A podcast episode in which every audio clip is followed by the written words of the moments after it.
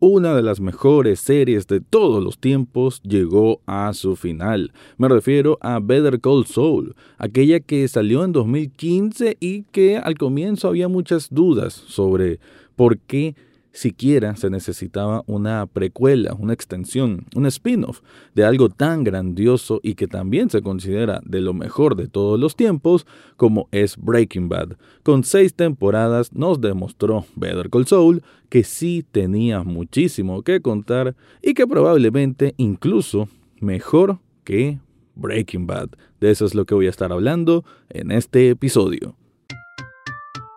Análisis cinéfilo y seriéfilo de la actualidad. Esto y más en el podcast Echados Viendo Tele. Esta es una producción desde Nicaragua de Rafael Lechado.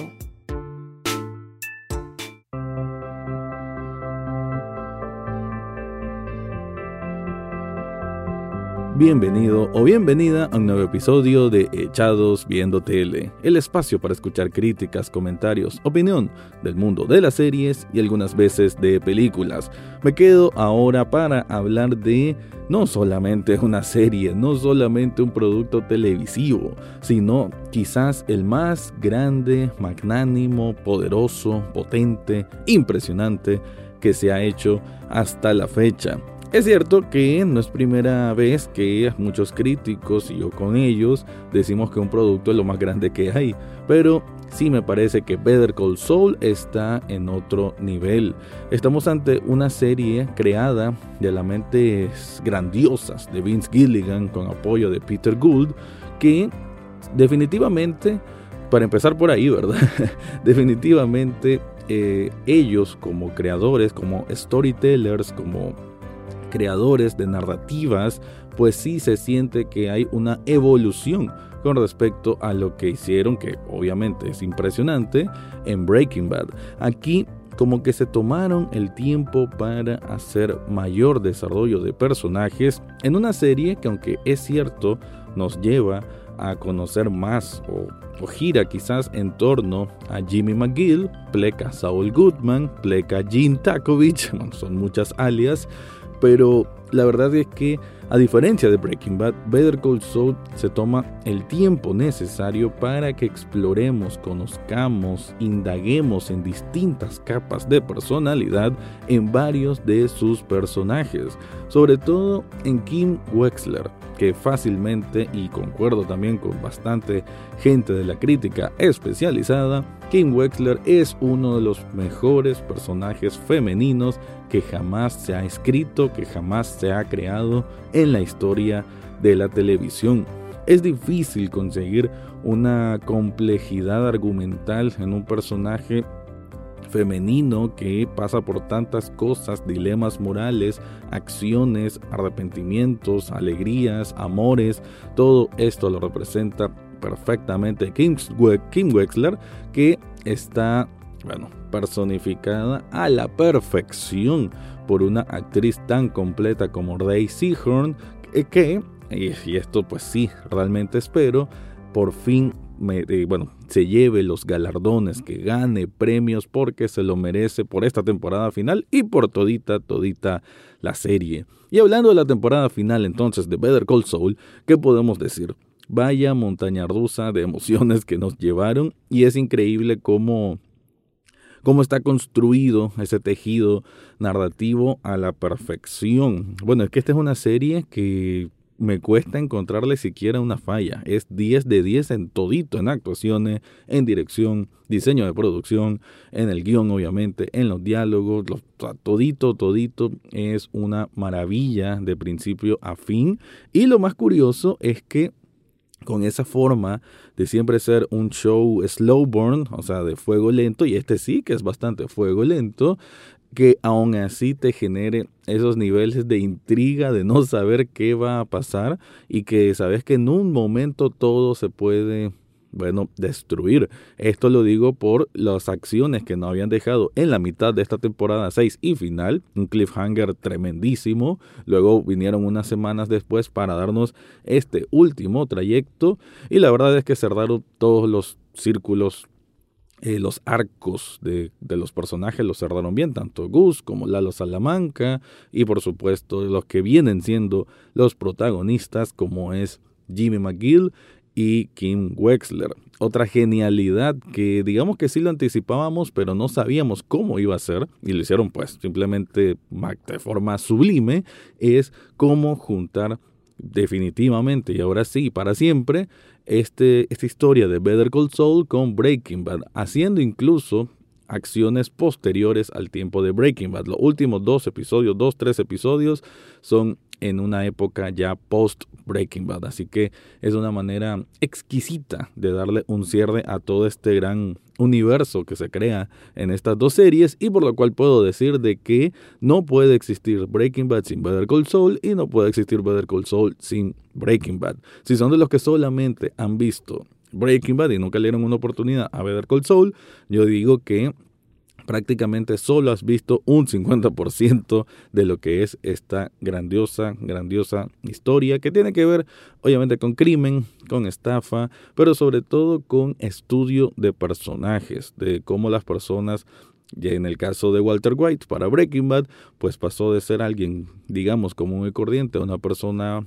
mala, podrida por dentro incluso, y en el caso de Jimmy McGill como alguien que casi siempre buscó la salida fácil a la vida, pero que por ahí en ese camino de la adultez y de la viveza, también encontró un corazón y una compañera que le hizo entender que también en la vida vale ser noble. Todos estos son cosas que te quedan pensando en la cabeza una vez que terminó esta grandiosa serie porque la verdad es que tiene muchísimos, muchísimos puntos que analizar y la manera en que están presentados es, ah, como lo dije antes, simplemente sublime. Ya voy a ampliarte más al respecto, pero antes te quiero contar algo.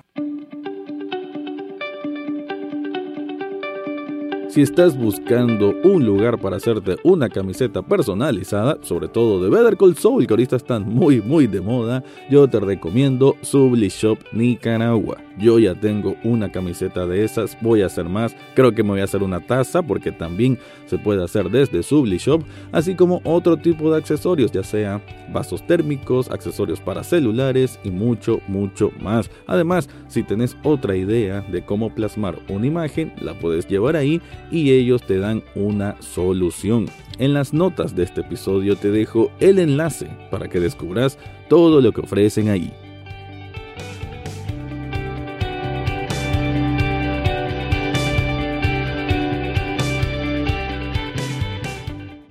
Metiéndome un poco más ya entonces en lo que es el final y bueno sí, ni modo, aquí va la advertencia con spoilers, aquí sí vamos a tratar de desgranar un poco esto último y es que bueno, como nos engañaron podemos decir, ¿verdad? Con esos flashbacks. Ahorita me voy a referir específicamente al último episodio, ¿no? Y al cierre como tal de esta magnífica serie. Y es que siento que nos engañaron porque en un momento, a través de tres flashbacks buenísimos cada uno, uno de Jimmy con Mike, otro Jimmy con Walter White y otro Jimmy con su hermano Chuck, que estoy muy contento, yo estaba esperando volver a ver a Chuck y cumplieron en ese sentido. Y en cada uno de ellos de una manera muy filosófica podemos tratar de plantearlo. Eh, Jimmy pregunta, ¿qué harías si tuvieses una máquina del tiempo? ¿no? De alguna manera, como que en el fondo, eh, Jimmy sí que tiene una brújula moral que le dice como que hay que hacer mejor las cosas, pero siempre se sobrepone a él esta persona de Sleeping Jimmy, que es a como él fue desde pequeño y a como lo conocemos en buena parte de Better Call Saul, pero sobre todo ya siendo Saul Goodman durante la época Breaking Bad. Este hombre que siempre busca como zafarse, escapar de cualquier problema legal a través de métodos no legales o no convencionales y que ya en, en la temporada o durante, mejor dicho, todo lo que es Breaking Bad, ya ni siquiera le importaba tratar directamente con narcotraficantes, ¿no? Aún sabiendo que se estaba lucrando en medio de eh, algo tan dañino, ¿no? Como es el narcotráfico. Pero se hace curioso todos estos flashbacks que vemos porque nos daba a entender, sobre todo en esta plática que tiene con Walter White, que y él prácticamente no tenía arrepentimiento de, de, nada, de haber sido quien fue y de haber hecho las cosas que hizo. Y de una manera muy directa, con esa arrogancia que a veces le conocíamos al famoso Heisenberg, simplemente le dice, ah, entonces siempre fuiste así, en una conversación que tienen en eh, precisamente sobre estos arrepentimientos y en donde Jimmy prácticamente da una respuesta vacía, en vez de decir cualquier otra cosa que mostrara algo de de, eso, ¿no? De, de buscar cómo arrepentirse de sus pecados del pasado, pero no. Entonces, como nos están presentando todo esto durante el episodio en que ya sabemos que está la policía buscando a Saul Goodman como tal porque él tuvo este este desliz, podemos decir, en estos últimos episodios en que él ya volvió a cometer estas fechorías, ¿no? Estar robando a la gente, en este caso a, gente de dinero sola que va a tomar a un bar. Pero eh, Jean, digámoslo, no Jean, porque esta es la época post Breaking Bad, ya lo vemos como que tiene un desliz por la ambición, aunque yo si lo puedo analizar más profundamente, creo que era su propia conciencia que lo hace cometer esos errores, entre comillas, pero como una manera desesperada de por dentro el decir ya no quiero más esto, quiero que me atrapen, quiero cambiar mi vida. Se puede también interpretar de esa manera. Lo curioso y lo genial al mismo tiempo es cuando ya va a juicio, vemos cómo a su manera, ¿no? Tan tan pintoresca y tan pícara, casi que logra reducir qué sé yo, como 80 años de cárcel, cadena perpetua y no sé cuánto, a casi 9 años, o sea, casi una nada comparado, y siempre usando esa habilidad que él ha tenido como abogado, sabiendo cómo hablar, porque si algo tiene Jimmy Saul Goodman es que él siempre tiene la, la, la vocación de tener esa, esa facilidad del habla para liberarse de cualquier situación peligrosa. Y aquí nuevamente lo vimos, lo cual también se hace grandioso. Pero lo realmente especial del episodio es que cuando parece que va a querer hundir a la propia Kim con eso del asesinato digamos indirecto, pero al mismo tiempo compartido que tanto Jimmy como Kim tenían sobre la muerte de Howard, pues más bien no, la libera de toda culpa y lo vemos a él en ese juicio buscando escudriñando ahí, tratando de alcanzar